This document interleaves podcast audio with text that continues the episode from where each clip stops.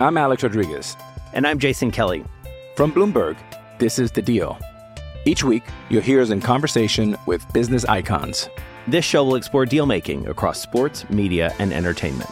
That is a harsh lesson in business. Sports is not as simple as bringing a bunch of big names together. I didn't want to do another stomp you out speech. It opened up so many more doors. The show is called The Deal. Listen to The Deal. Listen to The Deal on Spotify.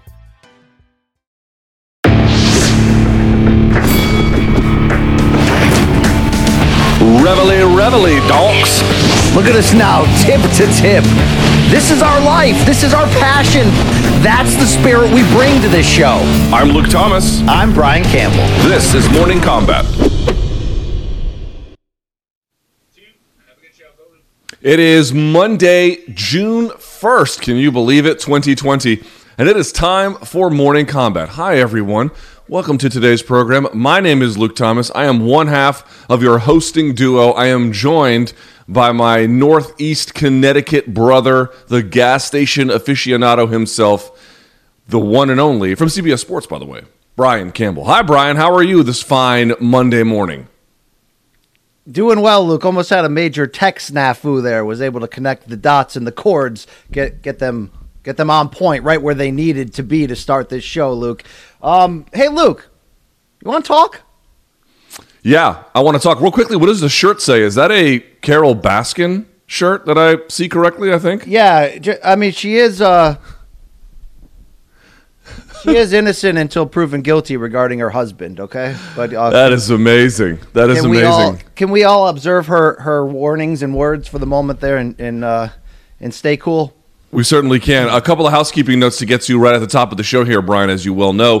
First things first, of course, if you're watching, we appreciate it. Give the video a thumbs up. Subscribe to the channel. It's a very free and easy way to help us out here to get this program going to the next spot that it can get.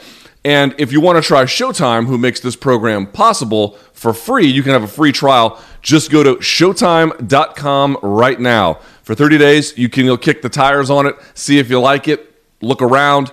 Check things out. If you do like it, and of course you will, you can keep it. But if not, you can bounce and go do something else. So Showtime.com is the place to be to see if you want to check out more about the great network that makes Morning Combat possible. Now, we have a lot to get to on today's show, BC. We're going to preview UFC 250. We, of course, have to react to what happened over the weekend with Tyron Woodley losing to the phenomenally, I mean, what a performance by Gilbert Burns.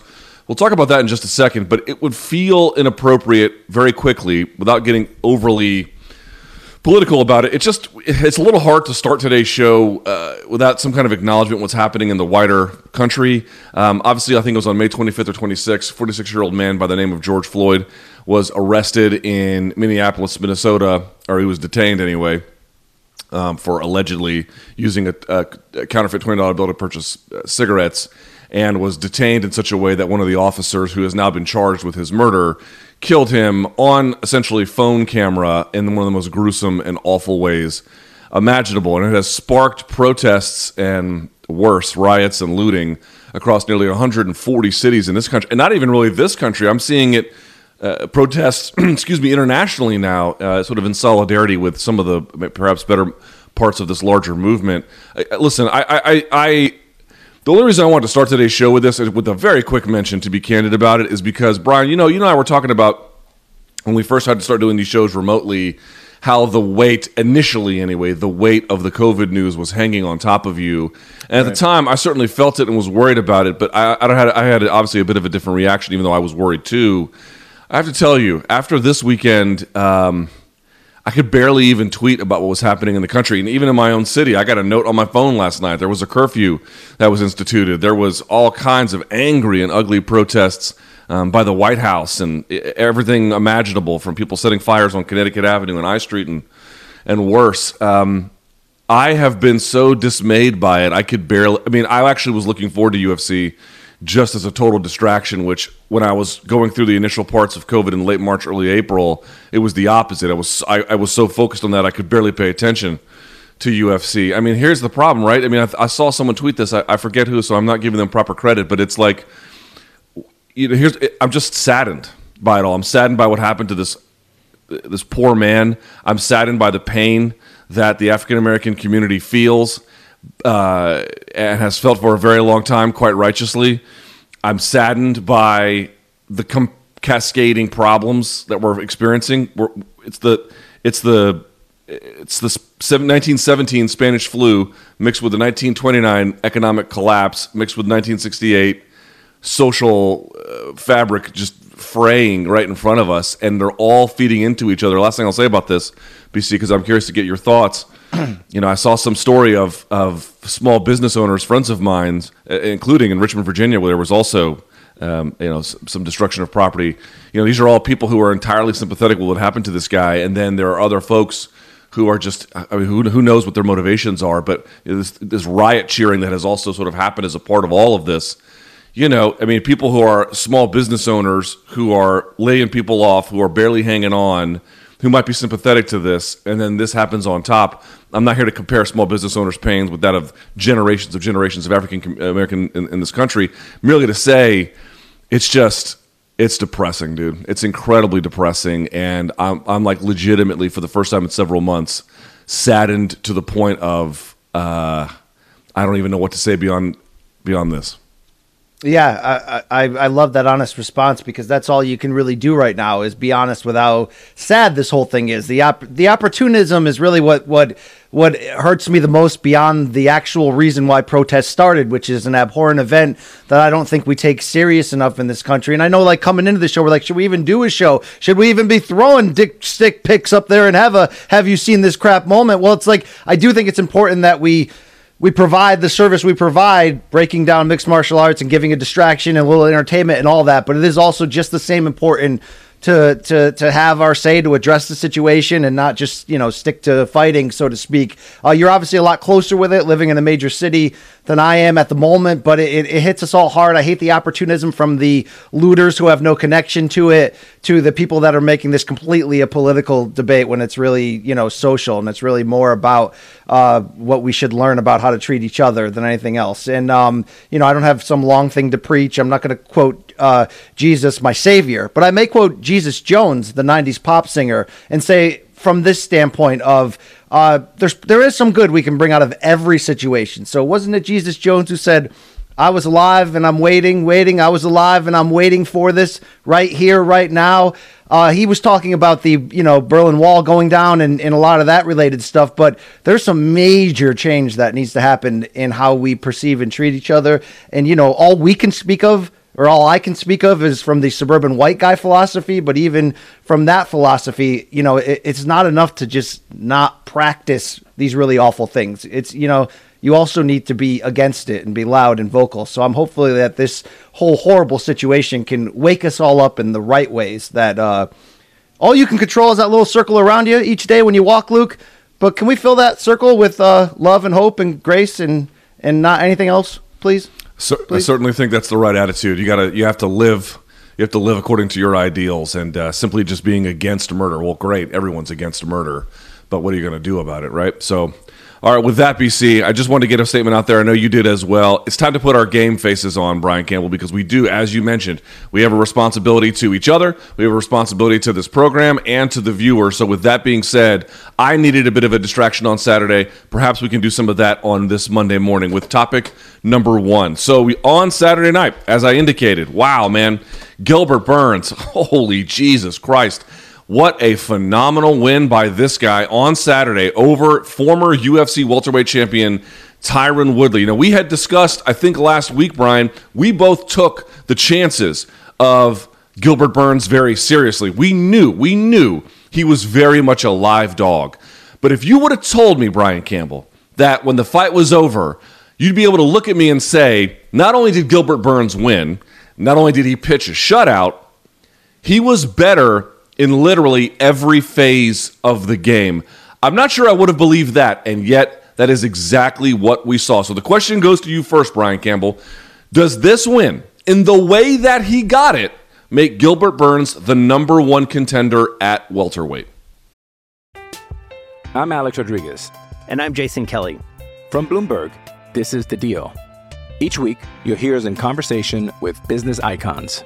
This show will explore deal-making across sports, media, and entertainment. And that is a harsh lesson in business. Sports is not as simple as bringing a bunch of big names together. I didn't want to do another stomp you out speech. It opened up so many more doors. The show is called The Deal. Listen to The Deal. Listen to The Deal on Spotify.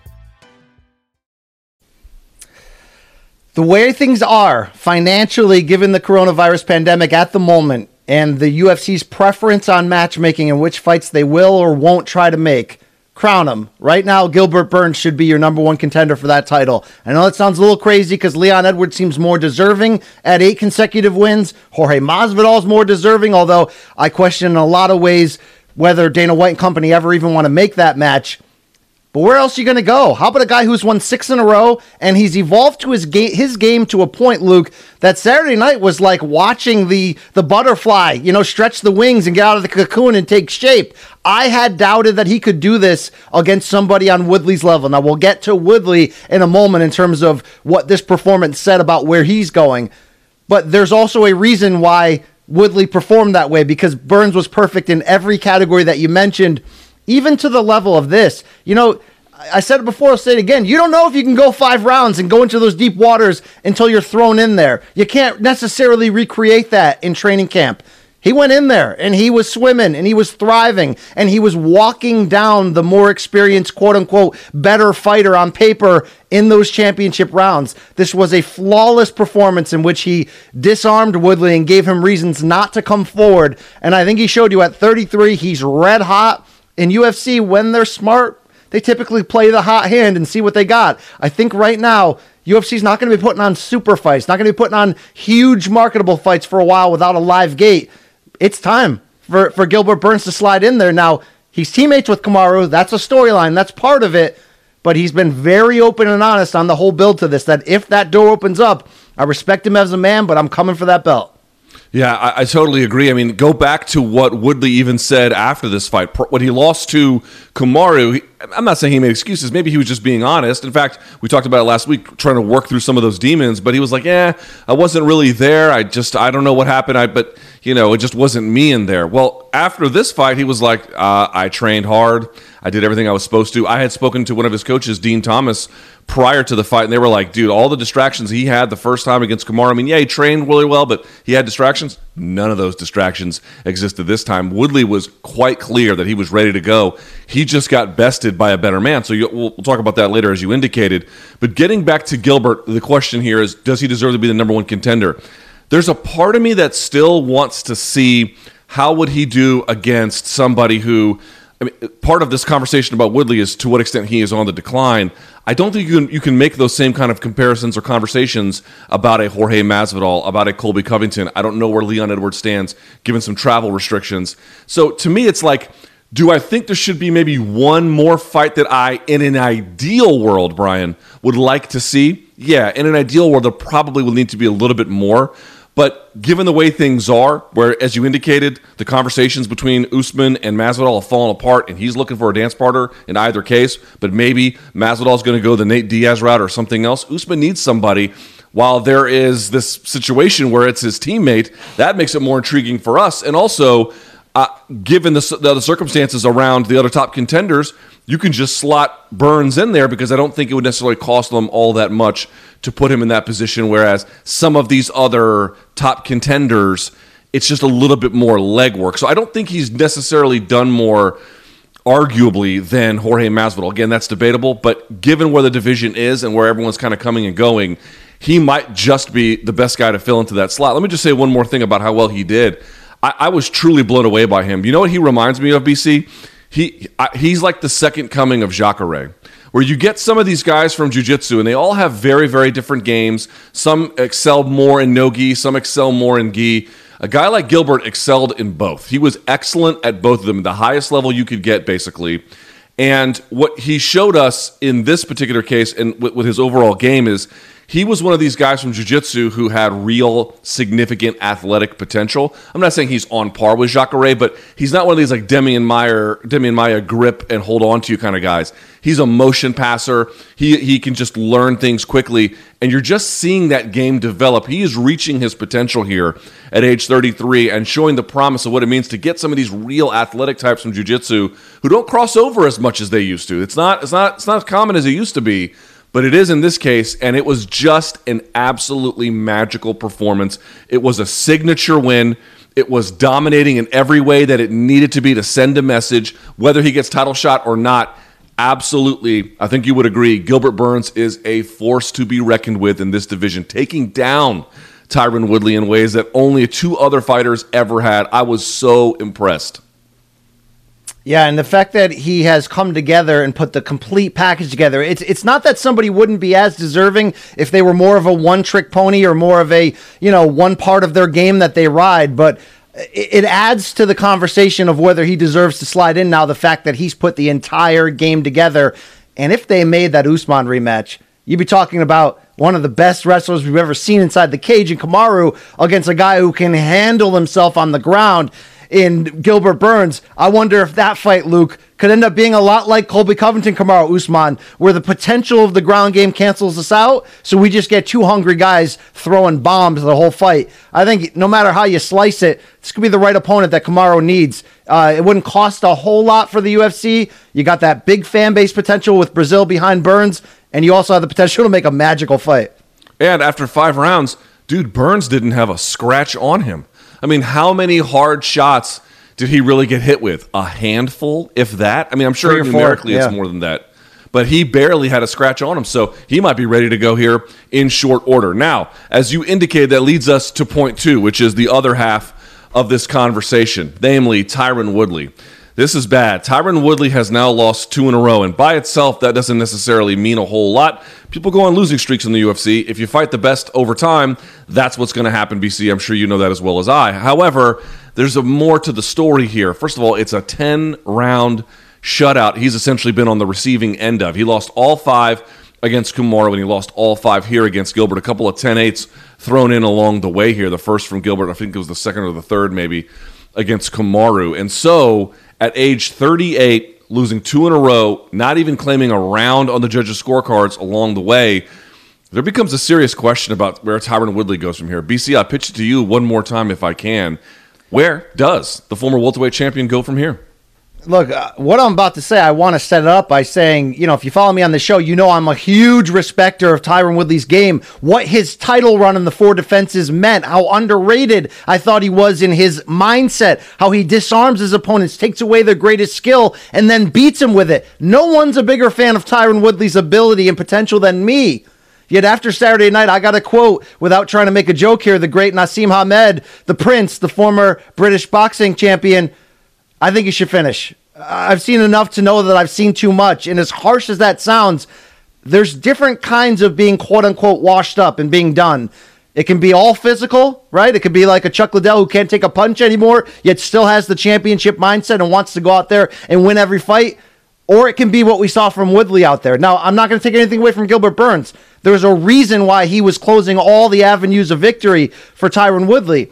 But Woodley did not show you passion. He did not show you urgency. He sleptwalked through the fight the same way he did against Usman, in which we, I think, rightfully held from making too harsh of a criticism from that fight because Usman's style is so draining on the gas tank and because Woodley had been looking so great leading up to that despite his age. But now that you have 10 rounds of footage to go over, I mean, could his corner A have been less instructive or pushing him to dig deeper? I mean, it was horrible, but even worse, he seemed content. He seemed content to lose. And the times he was finding success where he would land that trademark counter right hand, and you go, okay, let's do this now.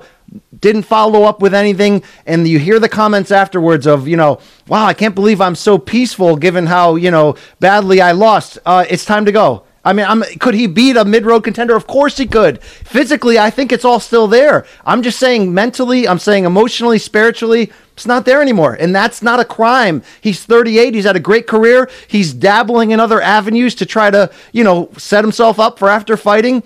But on the elite level, he's going to set himself up to get knocked out cold if he keeps going.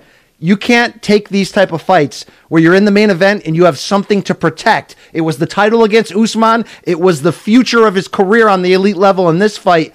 And he didn't fight to protect those things, Luke. He was content with defeat. You can't do that at this level. You're going to get hurt. Yeah, I mean, to your point, his response when he was asked about the loss, it was a very classy response. He didn't offer any excuses. He was very clear that the other guy was just better, but you're right, there was a certain peace about it. He didn't seem angry about it. He didn't seem like it was hard for him to swallow, and I'm sure that it will be. Don't misunderstand me, but you know, if you've been in this game long enough, when fighters in peak positions of their career, when they lose, you could tell that it disturbs and troubles them in very uncomfortable ways, and this one just didn't seem to register in that way in the immediate aftermath like it commonly does. Certainly not even like the last one before this. So I appreciate certainly the classy response that he gave, but it also comes with a bit of a troubling set of questions about how comfortable he was. Now, you had mentioned about whether or not he might be done or he should retire. Again, these questions are left up to them. To me, it's a function of, you know, listen, if he continued to fight, do I think he could win? Sure.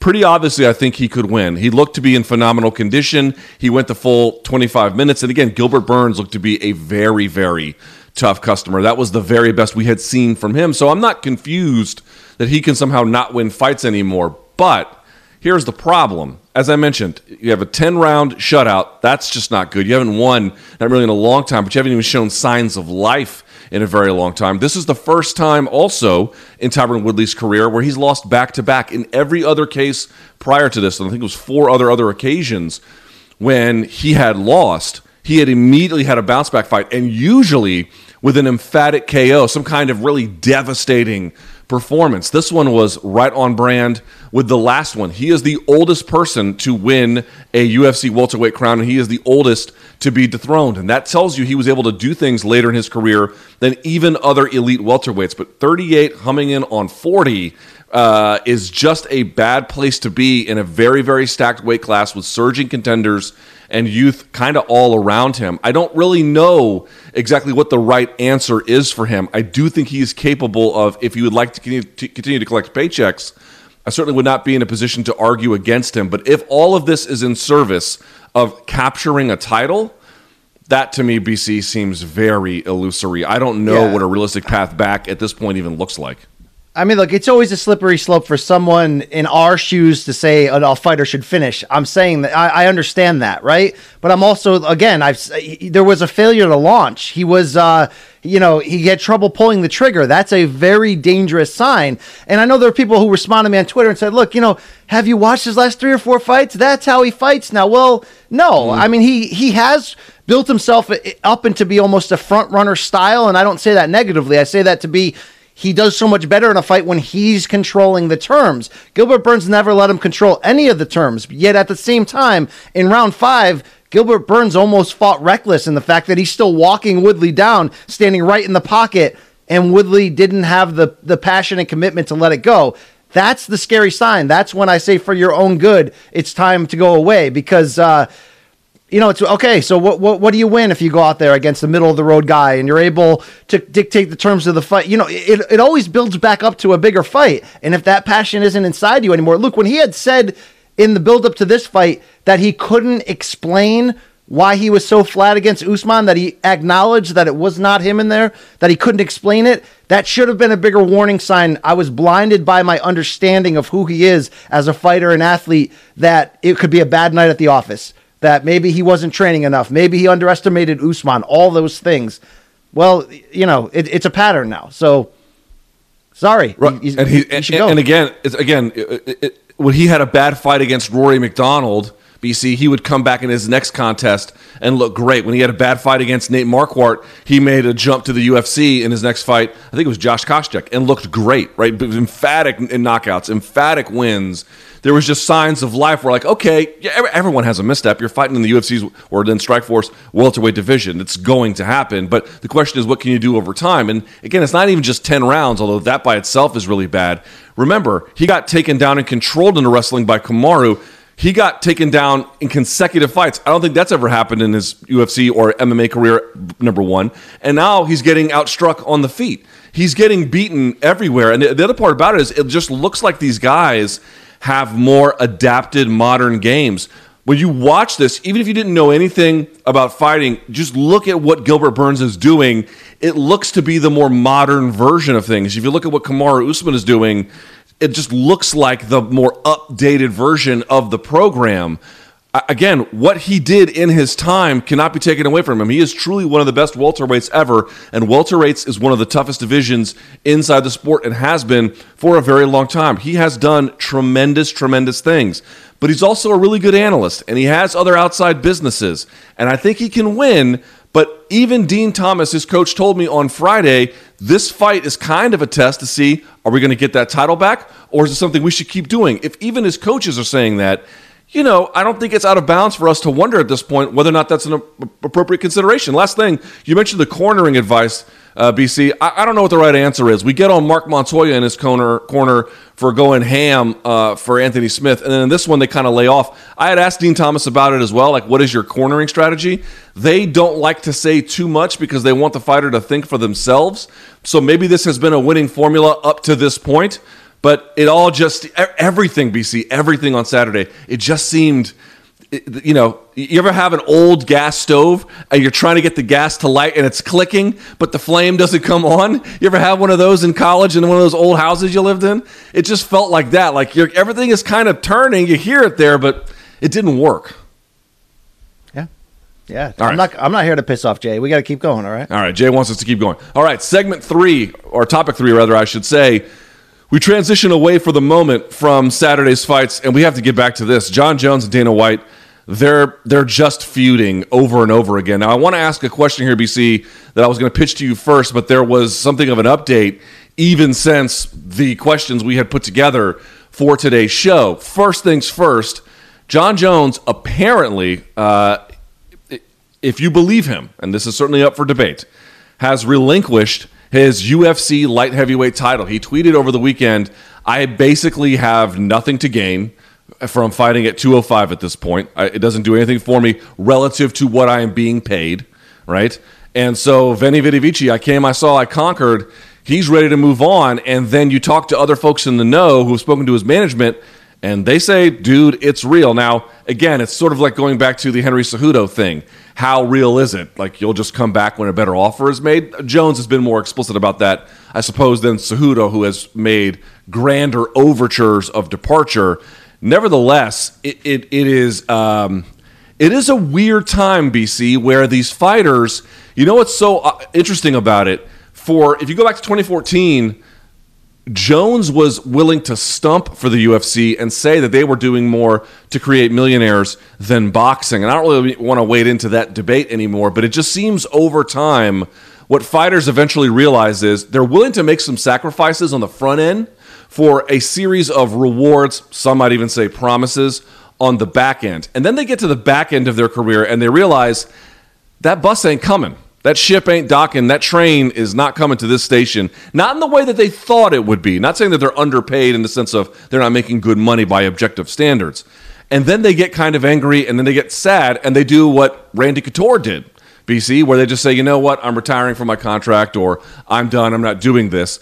And more often than not, UFC usually finds a way to draw them back. So, BC, to start this off, I don't actually think that Jon Jones is done. I want to get to the Deontay Wilder claim in just a second.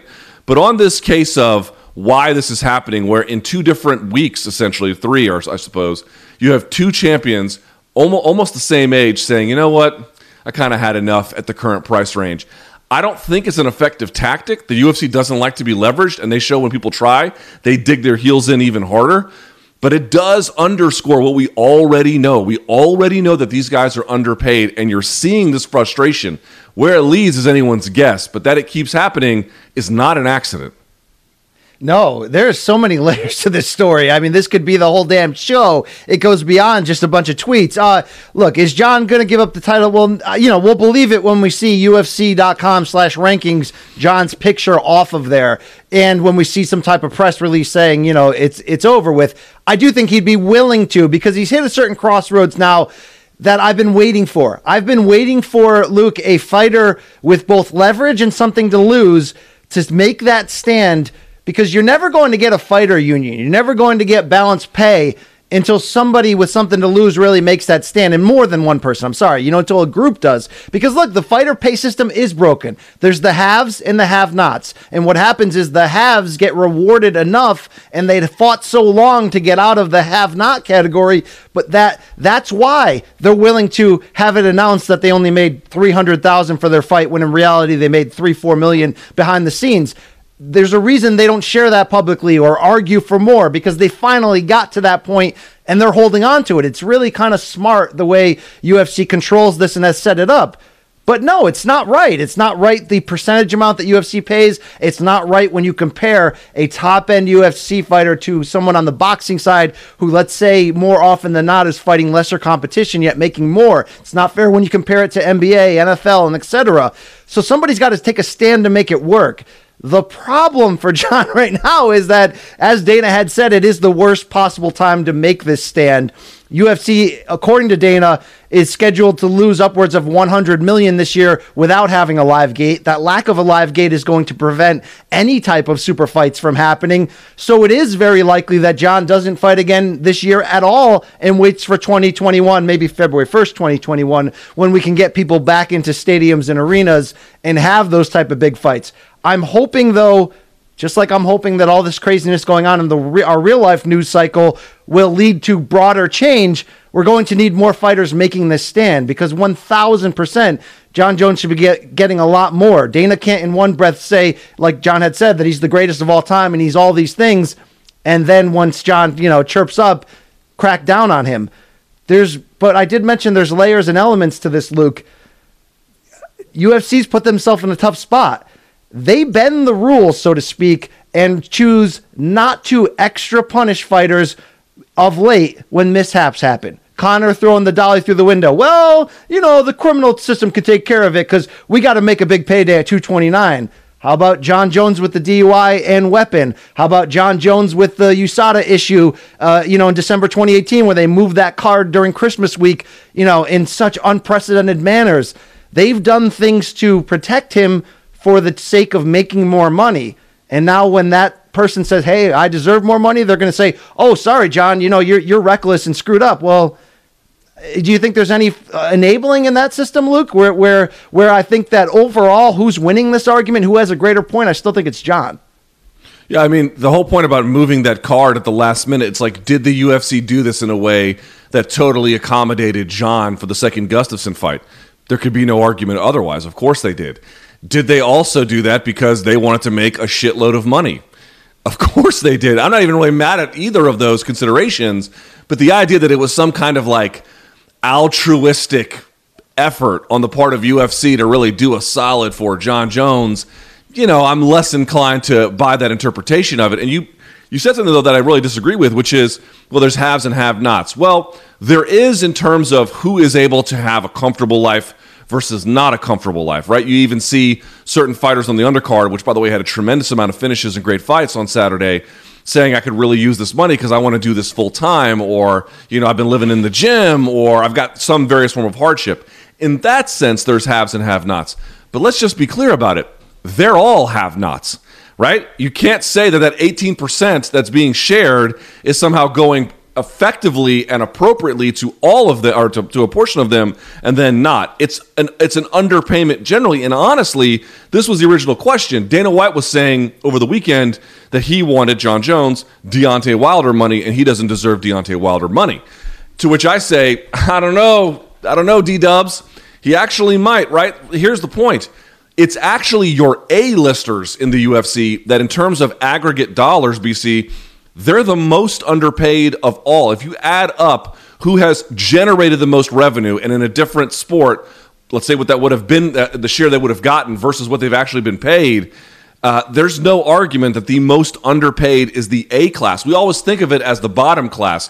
But if there was a fighters union, they would just create certain protections to raise their standard of living, enable them to have a more comfortable lifestyle. But to the point, they are somewhat interchangeable. It's the top stars that generate the most that are the most underpaid by far. It's a big misconception. So the question is he entitled to Deontay Wilder money? Now, the reason why Deontay makes what he makes is a function of the fact that he has, in many cases, at least over the course of his career, had multiple bidders kind of edging his purse up. When he fought Brazil and knocked him out inside of a round, he fought on Showtime, but it was just on TV. There was a bit of an arms race that was trying to secure his services, and that inflated a little bit. But here's the point. Before he even really made a real jump to pay-per-view, he made between 13 to 18 million for that fight, and that was just on linear television. The idea that Jon Jones, whatever he's making, let's say $5 million, which is what he indicated on Twitter, was what he was getting over fight over fight, is what he should be getting, is ludicrous, totally ludicrous. He has been a bigger draw on pay-per-view for nearly a decade relative to what Deontay Wilder has done. Matter of factly, now not every fight has been a blockbuster, but every big pay-per-view, there's very few of them, I think two, that Wilder has had, Jones has matched and then exceeded. So not only is the rate over time not been great, all the money added up that he's not been paid, that he could have been paid under a different system, makes $30 million a bargain, BC. It does. And look, you know, to defend the UFC in a small point, the difference between boxing and MMA, look, UFC's got loaded, for the most part on pay-per-views, you know, somewhat loaded cards in which they have to pay those people. You don't get that same quality below a Deontay Wilder on a pay-per-view card in boxing. We understand that. But yes, the system is broken. And if UFC is going to have a lot of discussion and explaining to do in the future, Luke, if more fighters are willing to take this stand. John's always been a little bit of an outlier going. I think it always goes back to that UFC 152 situation with the Dan Henderson fight and his refusal to take Chael on short notice. That was his first stand.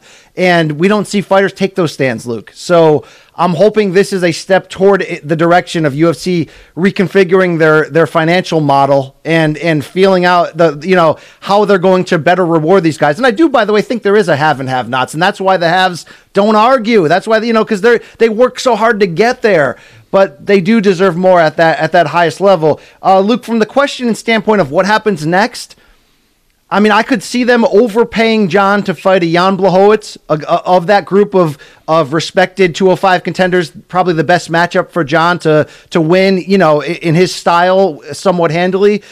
And maybe then John sits out to move to heavyweight in 2021. But if John sits out the rest of the year and does give up the title, look, this is the kind of the move we wanted for him. And I'm kind of happy that he's realizing that there's not a ton to gain outside of a consistent paycheck in staying at 205 and fighting these younger, hungry guys.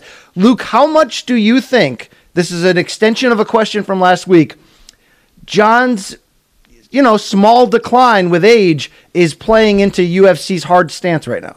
Got to be part of it. Absolutely. No doubt about it. There's a thought in my mind that they're sort of reading the tea leaves here and they're wondering what I've seen. If I can see it on tape, you know, I suspect that they've got experts who know far more than me in their ear kind of saying to the same things, like, there might be something of a decline. I mean, remember the guys, like, the earlier you start is the earlier you finish in terms of your athletic life. That's especially true in fighting. Now, on the $30 million part, very quickly, I don't think there's even any way under an ideal circumstance to get John $30 million, because the business model doesn't have multiple suitors bidding up his purse. And so as a consequence, that's not realistic. But more than what he's getting is basically what he's asking for. I do think that they could find a way to get that. But you're right, BC. What's happening here is he's like at a point now where he's like, I could fight Jan, who's going to be a tough fight and make decent money, but it's going to be hard. It's going to go probably 5 rounds.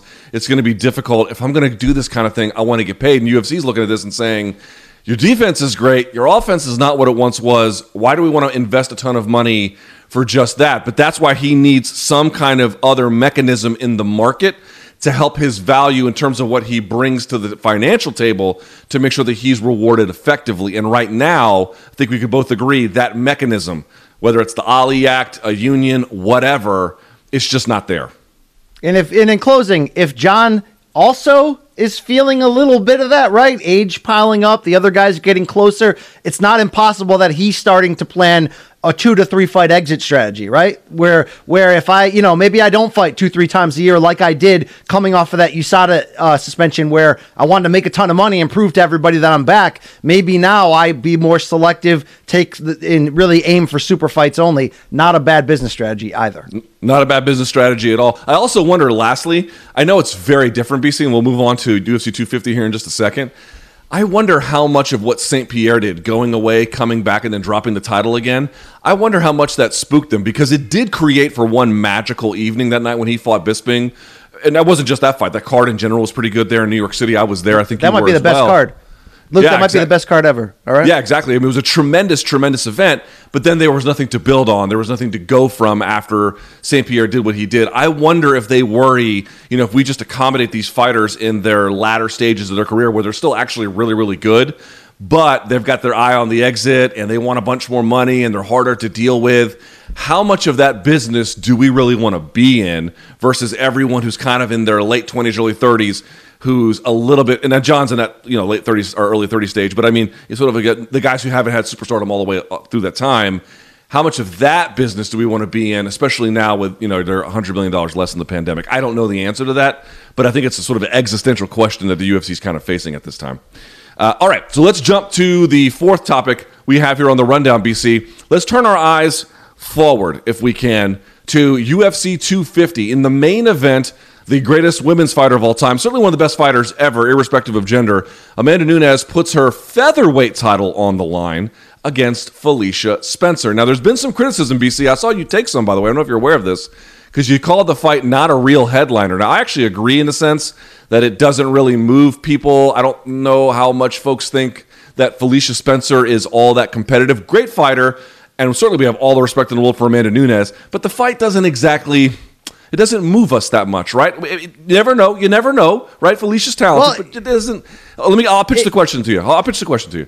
Here's the thing. This is why I'm asking. It doesn't exactly move us in the way that other fights maybe could. So I'll ask you, BC, in this way. What exactly is at stake for Nunes? Yes, the featherweight title, but more than that, what is she up against here? I think this is just moving the chains for her and adding a little bit of pixie dust on the history she's already making. If she wins this fight, she'll be the first female to defend titles in 2 divisions. She'll join Cejudo in DC as only the 3rd UFC fighter to do that. And the fact that it's been 17 months since she's won that title, to finally put the 145 belt back in motion seems like the smart move, even though go to UFC.com/rankings. We still don't have women's featherweight rankings, and we never did, right? It's a division that doesn't need to really be there right now as things look. But with that said, it's not a pay-per-view headliner. And this card is interesting this weekend because I'm really excited about it as a hardcore fight fan who's not necessarily paying for it out of my pocket, because it's got such killer bantamweight fights. It's got the, you know, the fighters fans type of fights. But this is not a worthy pay-per-view main event fight. Yet at the same time, it's pretty damn interesting. So for Nunes, I think it's less interesting. It's less important. It's more just let me stay busy and defend the featherweight. Yet Felicia Spencer, for a nothing division that's shallow as heck, proved a lot against Cyborg, has shown us a lot. Luke, you've seen the odds here. I've seen Nunes as much as minus 675. I don't think the odds represent Felicia Spencer's true ability in this fight. Should it be a pick'em? Hell no. Will she most likely lose? Yes. But I think she brings a lot more to the table. I like the hell out of this fight. It's the perfect co-main event. It would be a fantastic UFC on ESPN main event. I got really nothing bad to say about it except for the fact that this may speak more to the UFC's exclusive ESPN pay-per-view deal, in which we're led to believe they get that minimum payment no matter what they put on pay-per-view. This seems to be, given the pandemic, given the lack of reach to international fighters for the moment, that they kind of, you know, they punted on this card and just said, it is what it is. We're going to throw it out there. Yeah, and also, I think that's totally true. Like, who do we have available, right, is a big part of matchmaking. I mean, the other part here is, like, we think the world of Amanda Nunes. We are trying to see interesting ways that she could be tested. And I think everyone respects Felicia Spencer. She has performed ably, win or lose, thus far in her MMA career, certainly very well at times. It just doesn't exactly tell us the most interesting possibility of what Amanda Nunes can show us. It's not as exciting as a potential strike fest against Holly Holm. It doesn't have the same significance of a Ronda Rousey fight. It doesn't mean anything even close to what she did, even in the run-up, the anticipation we had, rather, about the Cyborg fight. Nevertheless, going back to the Durand-Demy fight, I mean, that was a person that she had even beaten before, and rather handily at that.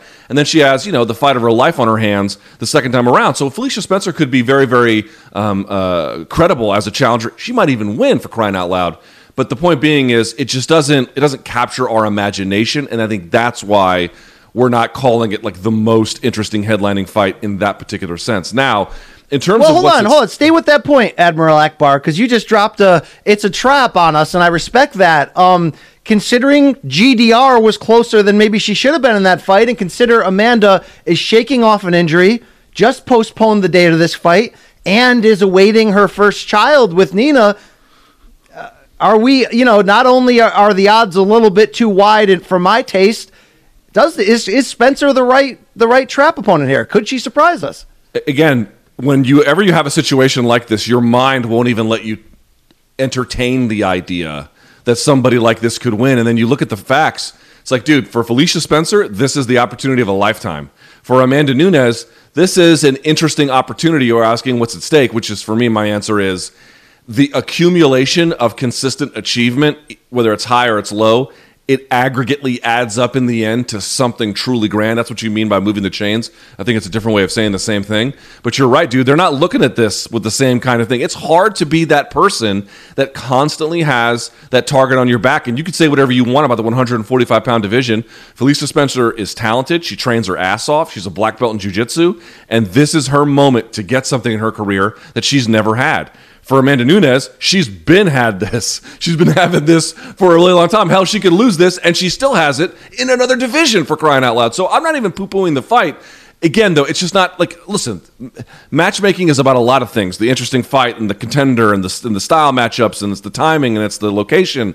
It's also star power. Felicia Spencer just doesn't necessarily have a whole lot of that. That does not mean, however, that she cannot win and that she cannot do important things. And if she does, hell, then you've got an opportunity here to make something a lot more interesting than we thought with a secondary fight. But I don't think it's wrong to say that this fight will, A, do as well at the box office, and B, is as interesting as every other possible fight that Amanda Nunes could have. I don't believe that to be true. All right. Who are your three favorite Canadians, by the way, Luke? I know this is an oddball question. Mauro Ranallo. Aaron Bronstedter's solid guy. Aaron Bronstedter's up there. Yeah, he's a top contender. I guess St. Pierre? Or maybe Faraz? It's a tough call. There's many great Canadians, BC. I think you could agree with that. Mike Myers? I don't know. He kind of wore out his welcome. All right. The lead singer of Nickelback who banged Avril Lavigne? Wait, wasn't that the lead singer of Sum 41? Yeah, both. She made the rounds, okay. It was Nickelback. By the way, there's a video of the lead singer of Nickelback singing on stage with the band, and then someone hits him with like a bottle. He's like, if one of you a-holes hits me with one more thing, and then someone hits him with a shoe, and then they walk off. It's actually one of the funniest things I've ever seen, so go check that out on YouTube. Okay, with that in mind, there is one more fight, BC, we should get to for point number 5. On the rundown here, and I have to tell you, I am amazed at the lack of, speaking of interesting fight with not a whole lot of buzz, the return of Cody Garbrandt. I cannot believe there is not more buzz around this than I can't believe that no one's really paying attention to it. So he takes on Rafael Assunção. I think it's even the co-main event. Let me verify that here very quickly. It is, Luke. It is. Yeah, it's the co-main event of UFC 250. Okay, BC, this is amazing to me. So one, there's a question of like, why aren't more people paying attention? But two, like, what is he up against here against Assunção? I'll go first if I can, which is, BC, this is so tremendous. So we all talked about Dominic Cruz not deserving a title shot against Henry Cejudo, but we sort of understood it because they wanted to give it to Aldo, and he was looking for a name, and you know, we weren't happy about it, but hey, one of the greatest bantamweights ever and blah, blah, blah. But, you know, he wasn't ranked at the time. And he hadn't won and fought since, 2016 December. Well, Cody Garbrandt hasn't won since that time. That's the fight. That's the last time Cody Garbrandt has really showed signs of life. Now, he looked pretty good at parts of the first TJ Dillashaw fight. But here's the point. He hasn't won since then. Then he's only fought once in 2017, once in 2018, once in 2019, all three losses. And the interesting part is he looked to be a brilliant tactician, super smart, on his horse, amazing against Dominic Cruz. And then he just kind of regressed over time. Now what he's done, he kind of flirted with going to 125, but he's back at 135.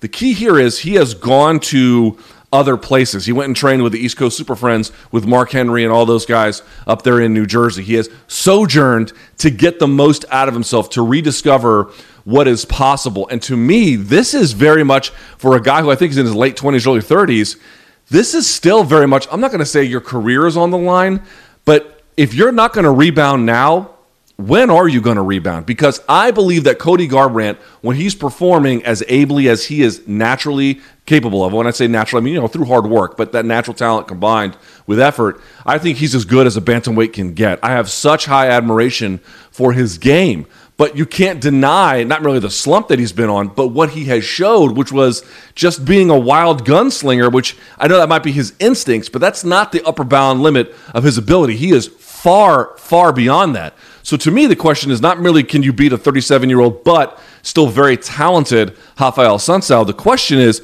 can you recapture the very thing that catapulted you to getting that belt? And the answer is, I don't know. But if you can't get it by now, I don't know when you can.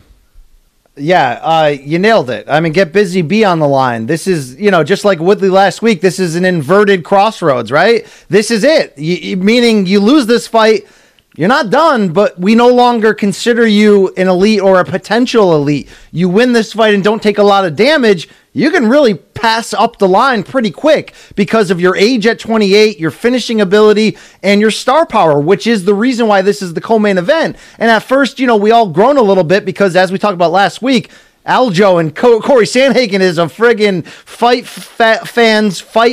fight dream, wet dream, if you will. Somebody give me a towel. And it could be the co-main event. It could be for the friggin' vacant title. It's that good. But Cody's story is just not getting talked about. And this comeback from three straight losses, all by knockout, the last two specifically of a more reckless manner where he sort of, put his skills away just to get in a fight. This is the crossroads. We're going to find out the exact direction that he's heading. And you nailed what the countdown show played up well, which is, very quietly went to Ricardo Almeida to really work on his ground game and his jiu-jitsu. And, you think of him as a slugger, you think of him as a wrestler. This is the right move to do it this way, to do it quietly. I mean, have you heard one soundbite come out of Cody in the build up to this? I had to, painstakingly search to see if there's any interviews out there. This is the right way to do it, under the radar, not promising big, coming back, and the proof will be in the pudding, as Floyd likes to say, on Saturday against a just as hungry Assunção, who's proven that with his own age, he's not necessarily, washed or going in the wrong direction, but he's coming off of two defeats to some, pretty elite fighters where he's going to be just as hungry to go out there and very well could be a live dog to get a win himself. It's a great fight. There's so much at stake. And believe me, if Cody comes out and does Cody things, we're going to be quick to forget the past and be ready to move on and see where he's going as a title contender. But we may just write him off, Luke, with a damaging loss. I also think you picked up on something that is absolutely true, whether you like this or not. I think, BC, you're right, which is, let's say he goes in there and we're like, oh my God, this is the guy that beat Dominic Cruz, and he either looks good en route to a decision or even gets a finish over the very, very tough Rafael Assunção. Dude, he might just skip the queue. I mean, we all kind of think that the winner of Sterling versus Sandhagen should probably fight the winner of Aldo versus Jan. That just seems like the fair and interesting way to go about it. But Cody Garbrandt is your X factor here. When that guy won the title and beating Dominic Cruz, we all said at the time, dude, the future of bantamweight is here. This guy went from unranked to champion. Remember that over the course of four fights, basically in a calendar year. It was not unheard of, but pretty damn impressive. And he was young, and he was marketable, and he was friendly with the media. Like, he had the wind at his back, and it all just kind of went away. But he's young enough and making enough changes where you think he could recapture it. You're seeing that in bantamweight, they're putting a premium on names for titles and people that have resonated with crowds before. And a surging, returning Cody, again, you can like it or you can hate it. I would not doubt that if he shines on Saturday and he asks for a title shot, he could very, very easily get it. That's where I look at it. Yeah, it's almost like UFC has like, they have an embarrassment of riches in this division to begin with the balance between unheralded future stars and old names who can sell, but they almost have too many of them, Luke. Like, I must remind you, Frankie Edgar's coming down to fight Pedro Munhoz in a month, potentially. Faber's lingering, Cruz. Like, they got too many of these people they can plug in, but I think you're right. Cody delivers, the top-level performance he could. You may see him fight.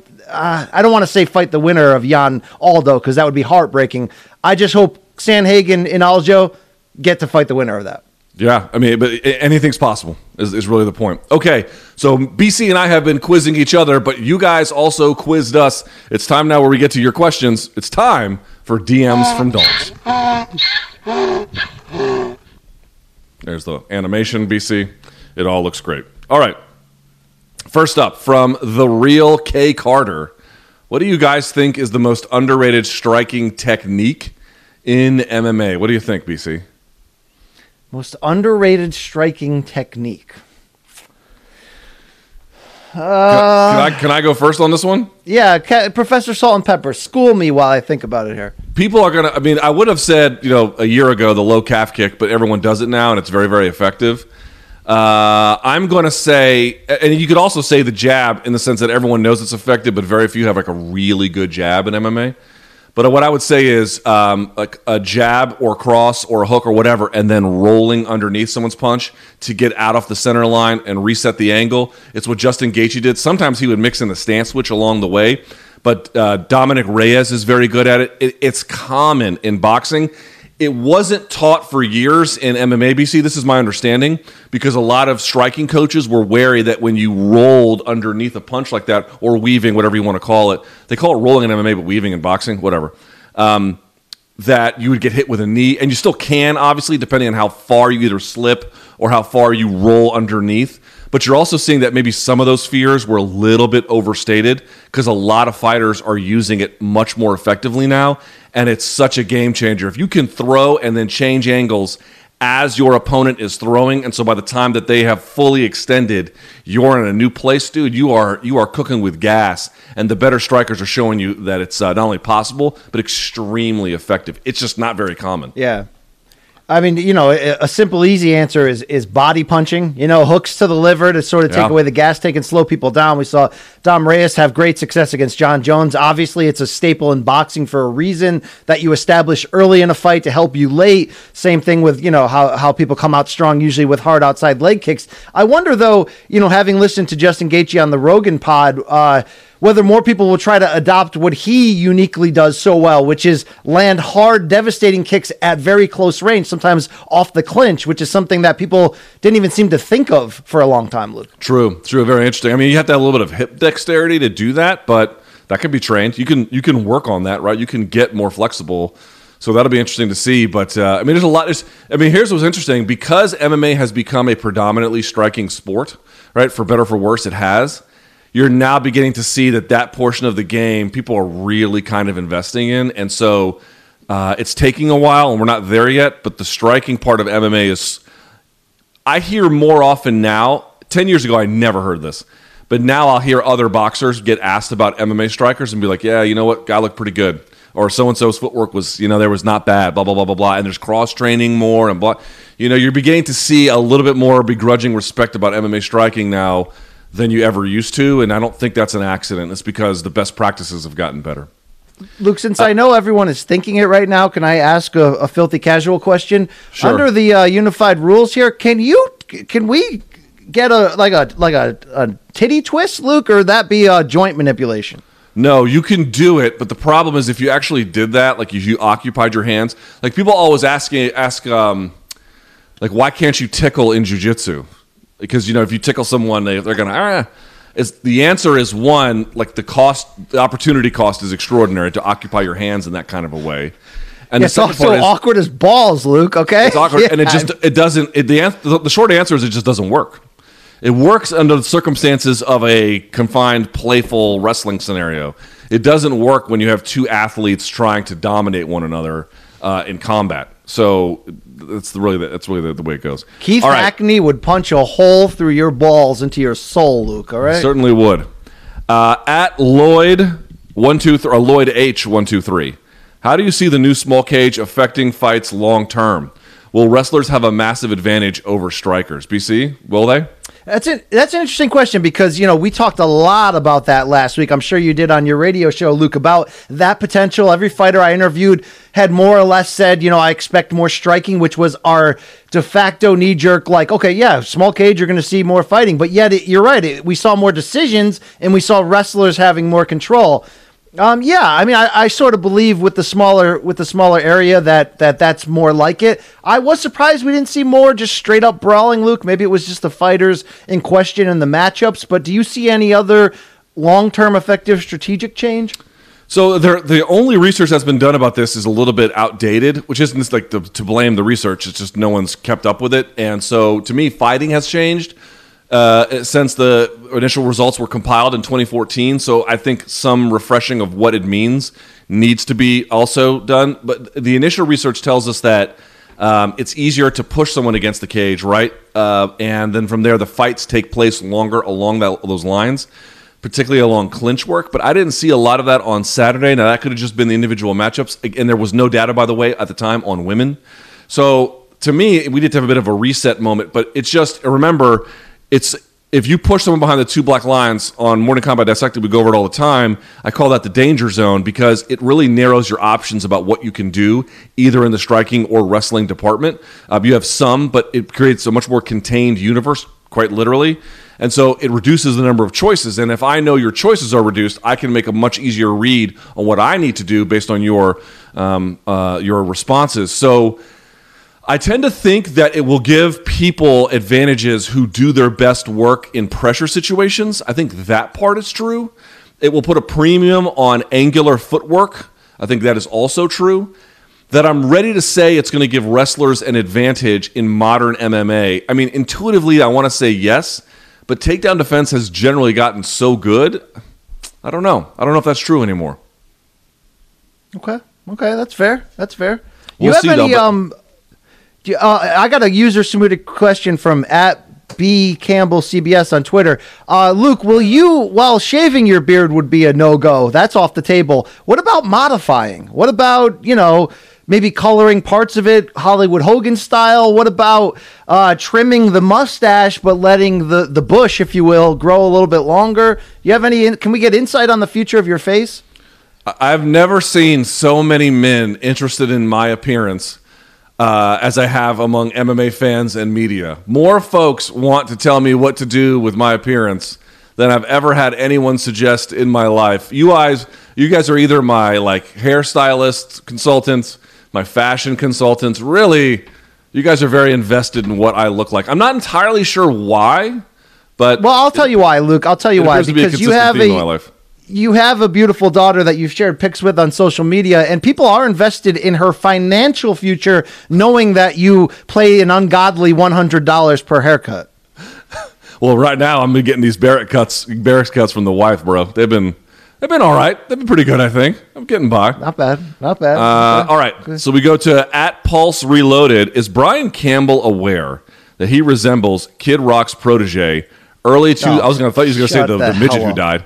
Early 2000s pop rock artist Uncle Kracker, and if not, would someone please let him know? Now, what does Uncle Kracker look like? Because candidly, BC, I don't know. This is just not true. Jay, do you have any Uncle... Jay, how quick can you put Kracker on the screen, Jay, okay? Seriously. I mean, if you're calling me a cracker, it's probably more accurate that you call me a cracker than say I look like Uncle Kracker. I mean, come on. Do you look like Jay? Uncle Kracker? Let me see. BC? Yeah... A little bit. No. But he lost a bunch of weight. Is he alive? Is Uncle Kracker alive? That's a great trivia question. On. So you're saying, he is alive. He's 45. All right. You're saying at my core that I have a very you know, truck driving middle America look to me. I don't believe in that. You know, us Lithuanians, you know, we may be industrial, but you know. You're please. Lithuanian? I'm half. Okay. Yeah, the other half is BC. Is that you right there on the screen? No. That's probably the cleanest Uncle Cracker has ever looked, but no. So which one are you? Are you the what is it? Overweight Lance Bass? Is that the one? Yeah, chubby Lance Bass is where people are nailing me. Yes. Okay. Great. Yes. All right. Does anyone ever tell you look like anybody else? Yeah, unfortunately, most of my life, due to my hairstyle choices as a late teen, I was told big country Bryant Reeves, which is just not. It's come on, Reeves, big country Reeves, Oklahoma State. You know what I'm talking about.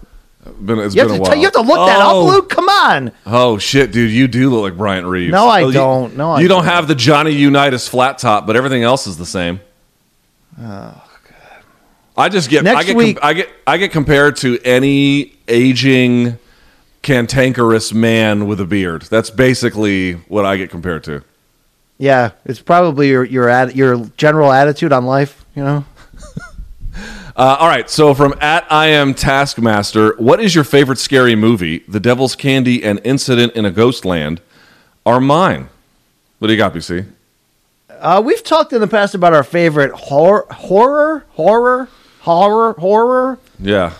movie. Is it Fader Bader? I'm not really sure.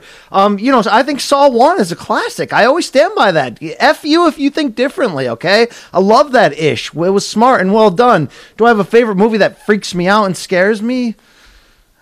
You know, I haven't gone in that direction in a while. You know, I did tell you I went to The Invisible Man in IMAX. And I may have scared myself based on substances, Luke, going to that movie alone. But, you know, that happens, right? Did you go to a movie and trip acid? That's not a good idea. That's not best practices. For me, again, scary movies, like when they're designed to be scary, they're usually like so comically stupid I can't get into it. But there was one movie that was like a grindhouse kind of movie. Did you ever see the 2018 Nicolas Cage movie Mandy? No. Oh, dude.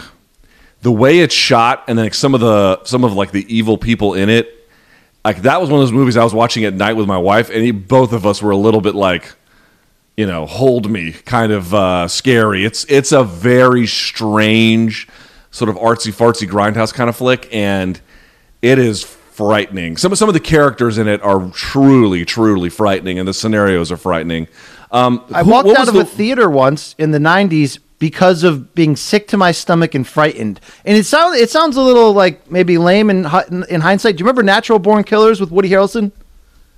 Yes.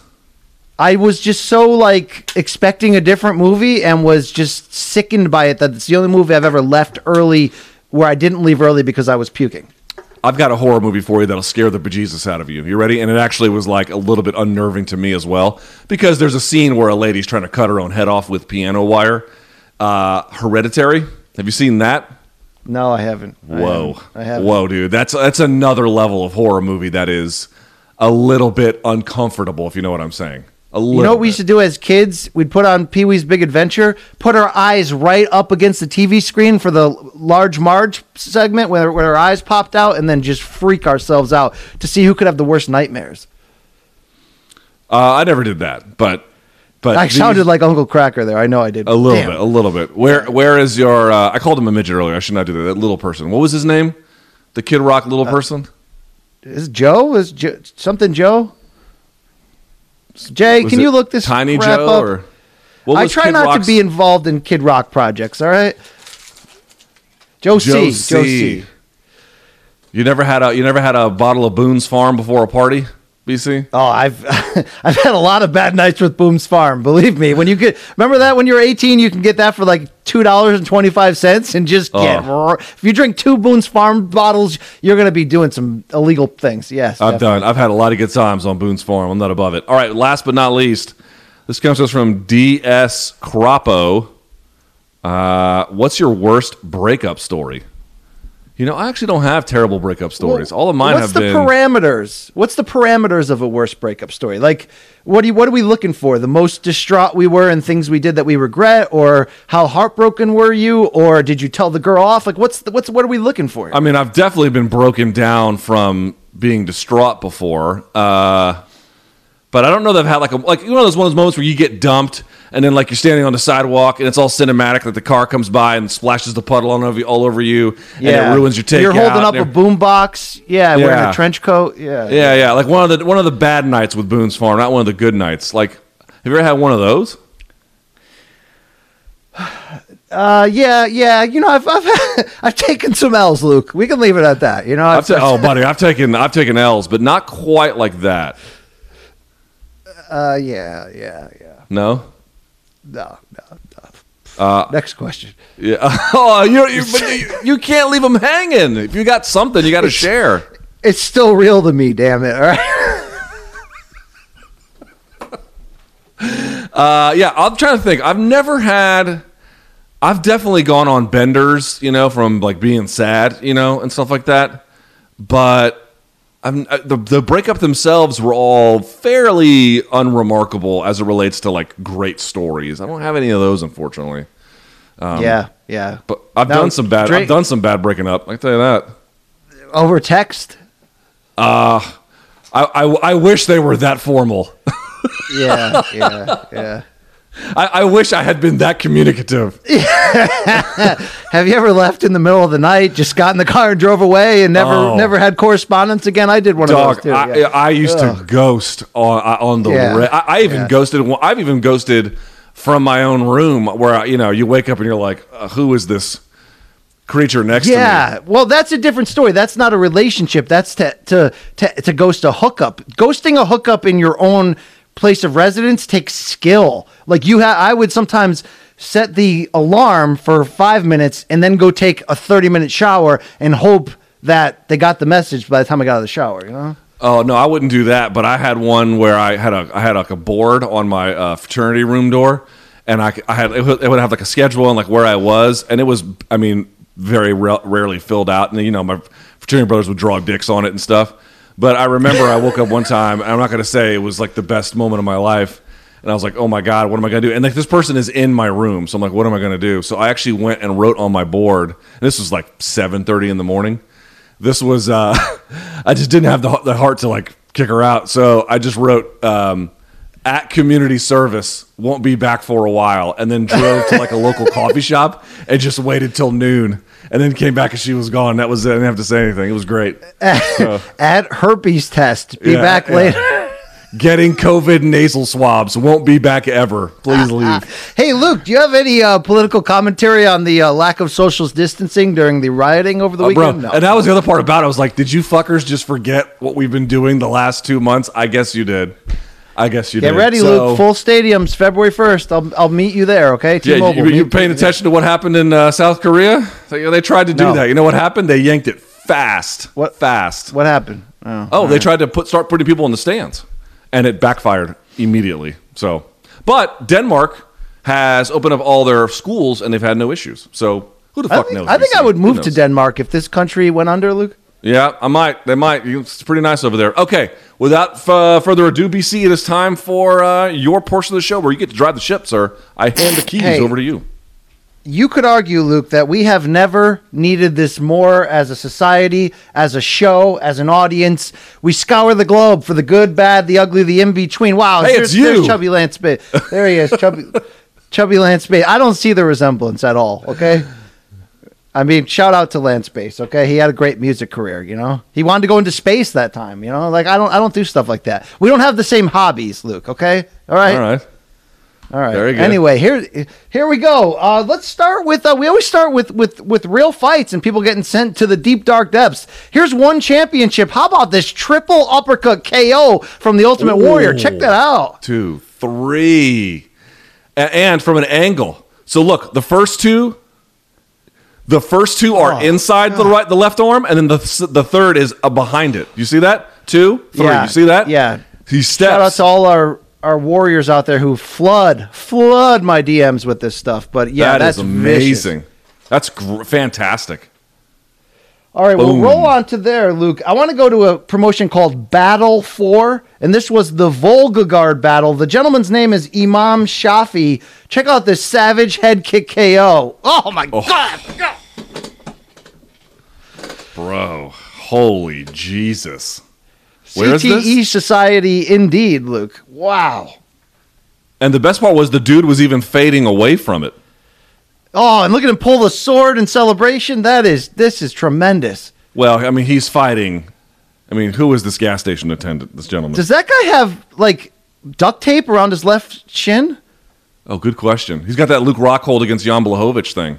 Oh, yeah, the glove, the shin sleeve or whatever. Did you ever see Luke Rockhold on that show Millionaire Matchmaker on A&E when that lady sent him to hell, the host? She just buried him. I told you about this, dude. My DMs were flooded after that from women looking for him.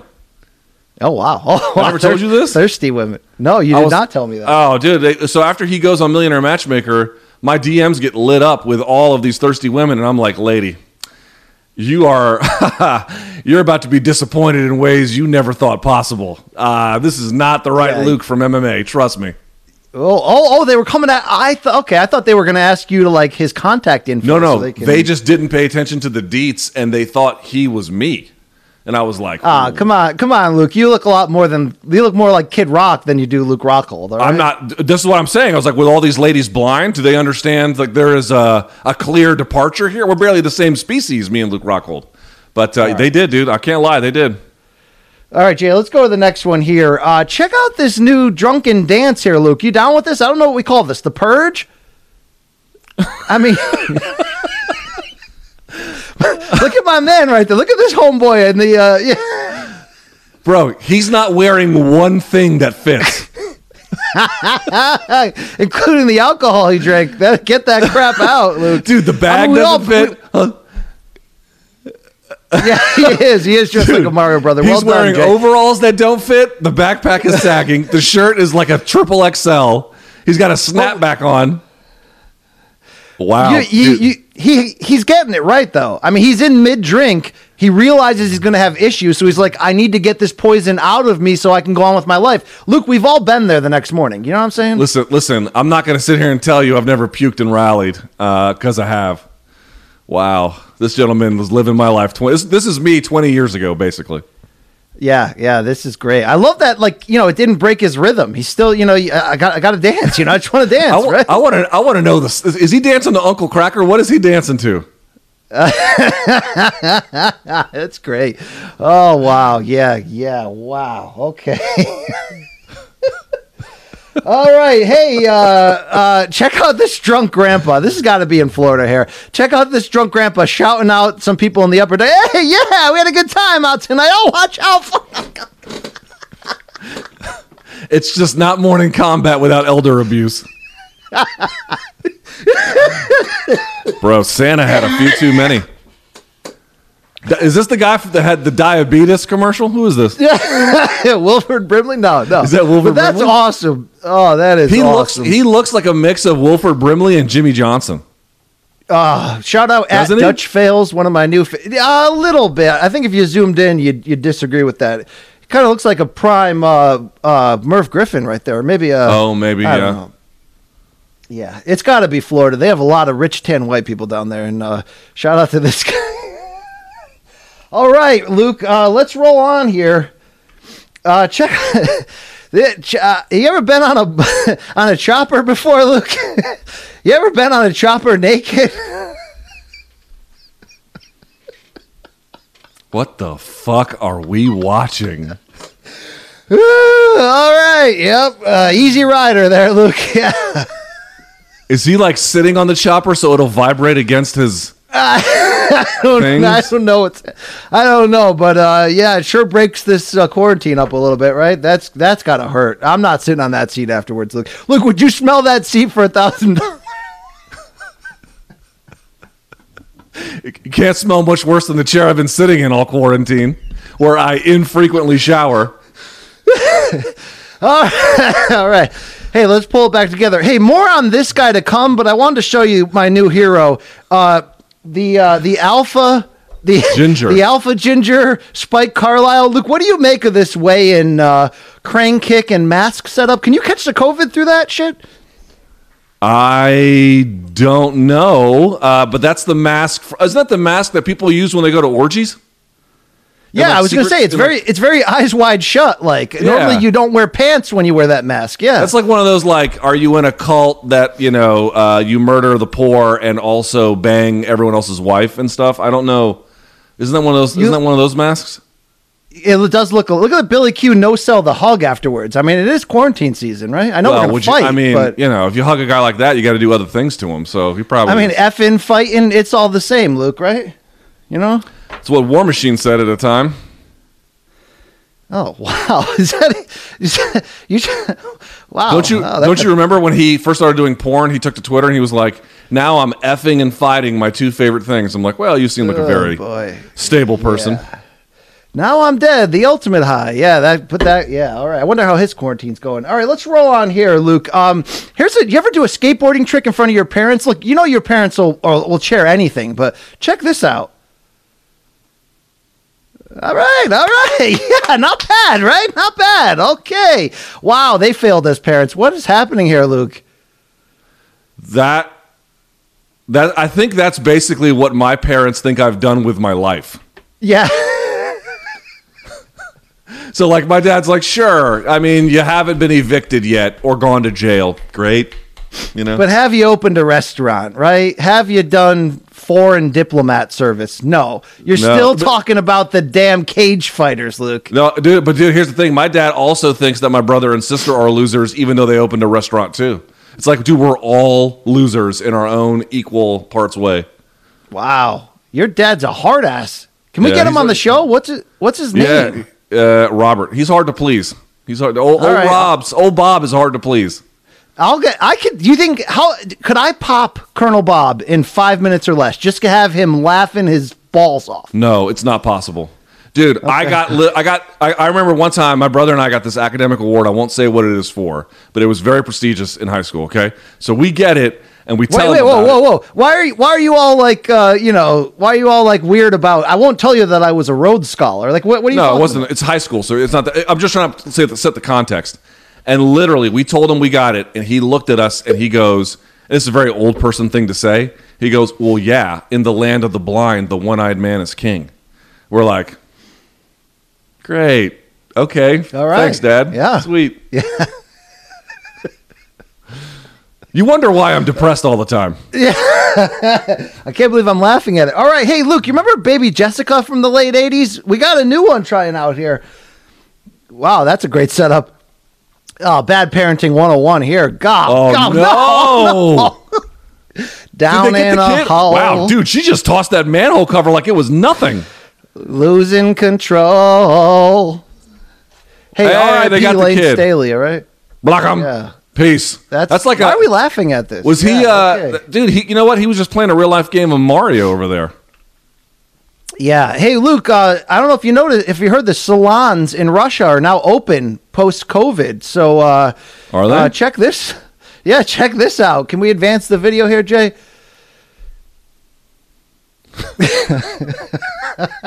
I mean, if you have an aversion to scissors, Luke, this may get the job done, right? You know. Dude, why do we watch haircuts? Like, on this show, haircuts are by fire, machete, animal attack. What's on the hammer and sickle? Yeah. This is infectious disease. No one ever gets a normal haircut on this show. What the fuck are they doing? Look at that handle I got it from, Luke. Look at this Russian. Oh, I bet there is just a smorgasbord of material on that thing. Yeah. All right, let's roll on here. They call Steve Spurrier the old ball coach, Luke? So is this guy. Oh.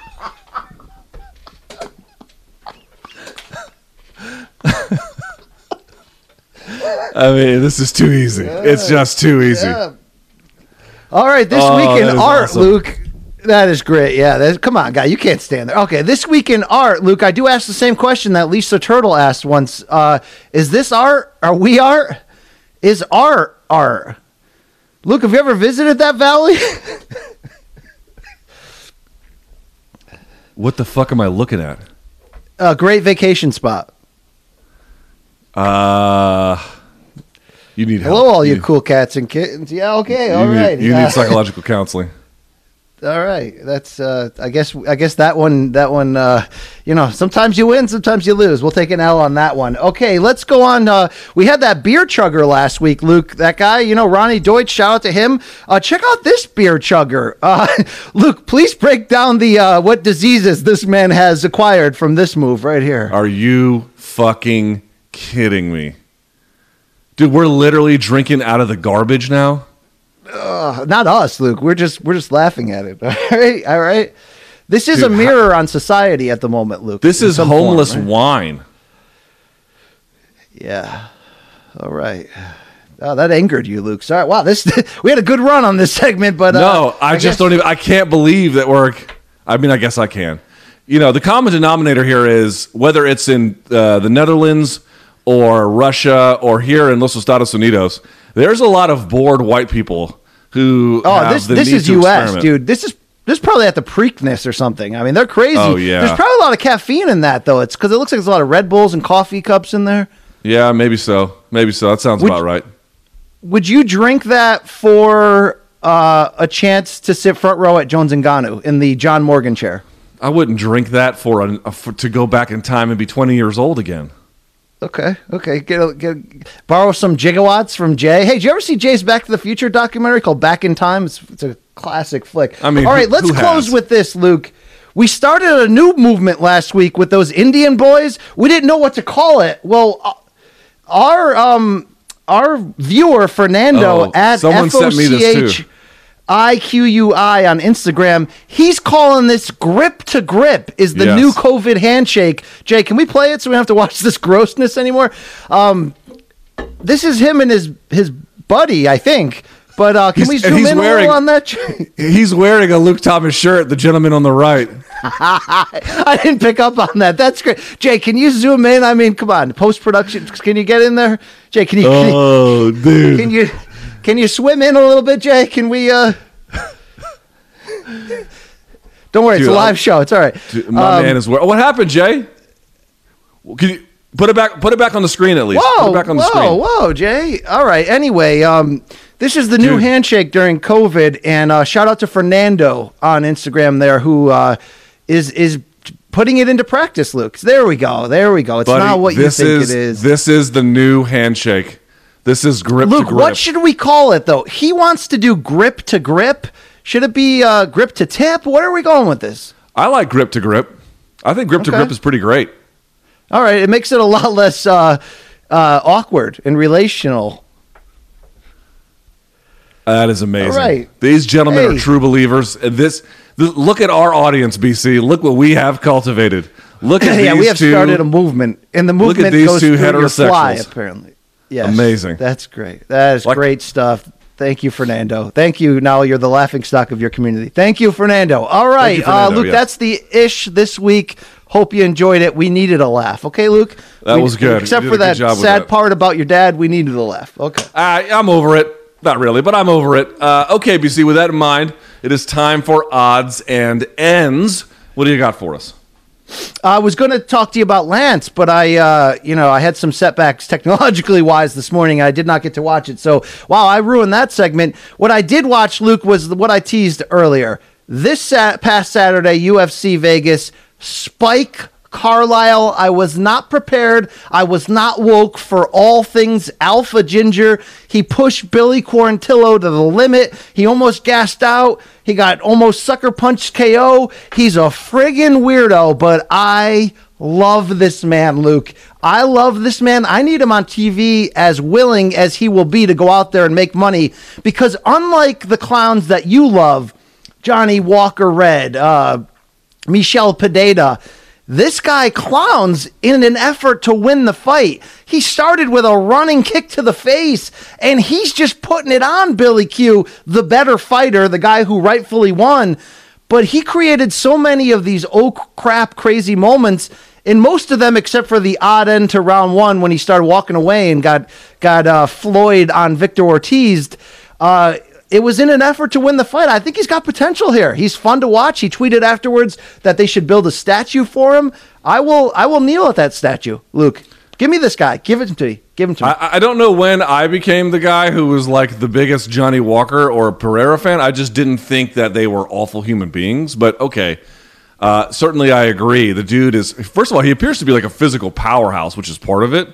And he's got like this, he's got like Anthony Pettis grappling where when you think you've got a dominant position, he reverses it all the time. You know what I mean? And so constantly he was able to like reset the fight, but then he would just gas. But then when he walked away before the round ended, I was like, this is the greatest man in the history of fighting. I don't know what the fuck he is doing, but I love every part of it. You're right. He is absolute entertainment. And by the way, someone like there's this parody Twitter account thing happening all the time now with fighters. There was one for Roosevelt Roberts and there's one for him. He's not on Twitter. So if you see something like that, that's actually not him. Just so everybody knows. Real quickly, I guess I have two of these. I did not put this in the rundown, but I'll mention it very briefly. Dana White confirmed that the Reebok deal is expiring this year and that they may go back. But if you talk to other fighters who've had conversations with Reebok, and I had one with Joe Lozano years ago on the record, I mean, he did not think that Reebok was up for another one of these. But at the same time, Reebok had CrossFit in their portfolio at the time, and they no longer do. And the two biggest ones they've ever had were CrossFit and UFC. So I don't know. I don't know how that's going to go, but pretty clearly the UFC is not going to go back to what they had before, which was, you know, this $100,000 sort of tax essentially allowed to be sponsoring someone, and then, you know, the whole NASCAR effect. They're not going to do that. I remember also, BC, I don't know if you remember this, before they got to the Reebok deal, they started having select fighters wear like head-to-toe UFC apparel, and it actually was pretty decent apparel. They might just go back to that, to be honest, but we'll see if they sign with an Adidas or a Nike or something like that. Or maybe tap out. It is an expression of combat known worldwide, Luke. Yeah, but now aren't they with WWE or something? Yeah, they're co-owned or something like that. Yeah, whatever. The last thing I'll say about this is I remember when the UFC started that they announced a lot of proceeds would go to this charity in Brazil. I don't know what the hell ever happened with that. And that all the proceeds of sales with their fighter's name on it would like go to them. I don't know one fighter. I mean, I'm saying it hasn't happened. But I can't find one fighter that got one royalty check from that. Not one. So maybe like a Conor or a Kane or a Ronda did. Probably, maybe. Even a Jon Jones. But everyone else didn't get jack. So I don't have much hope for a rebound deal. I guess we'll see. And then lastly, Sean O'Malley told me that he wasn't willing to fight higher echelon guys unless he got paid more. So I don't know, BC. Is this the new trend? Fighters are like, I'll fight who you want for X amount, but if you want to do that, it's got to be Y amount. I don't know. Well, I mean, it's a new trend if you're at the very top. Obviously, Sean is a marketable younger guy, so it's a little bit different than normal. But I do wonder what this will mean to the value of a championship if more fighters at a certain point in their career go, you know, all this title gives me is a gauntlet of tough fights in a row when I believe my star is bright enough that I can start making Connor one-off, you know, super fights, right? I could start fighting the Diaz's, the Masvidal type guys in one-offs, and that's more important and it's better to my health and business financial future than staying in the gauntlet. It'll be interesting. I don't know. I mean, how they would get around that is by making it more profitable, but we'll see. Yeah, last thing I want to say about this is to all of our clients, or not clients, to our audience here, clients. Yeah. Oh, sorry, I can barely think with all the stuff going on. I mean, I started the show on a sort of a sour note. I don't want to end on a sour note, but a little bit I kind of am.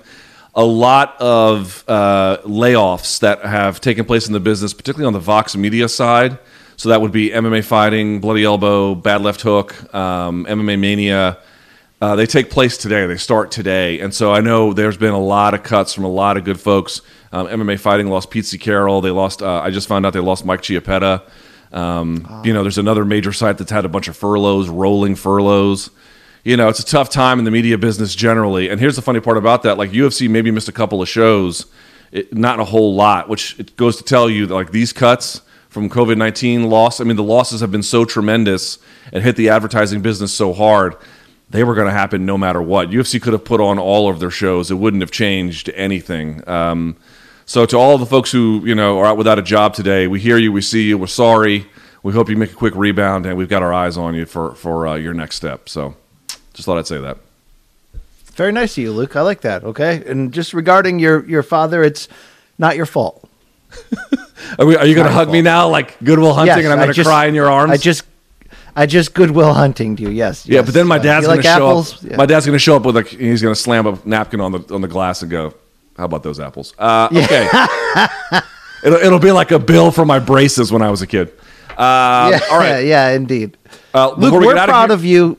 We're proud of you. Thank you to everybody who subscribed and stuck with us. And, I'm not going to sit here and give you a spiel on that. Times are crazy, but be nice to people, okay? And yes. Take shelter. And thank you. Be nice to people, I think, is a great sort of... to be nice is just free.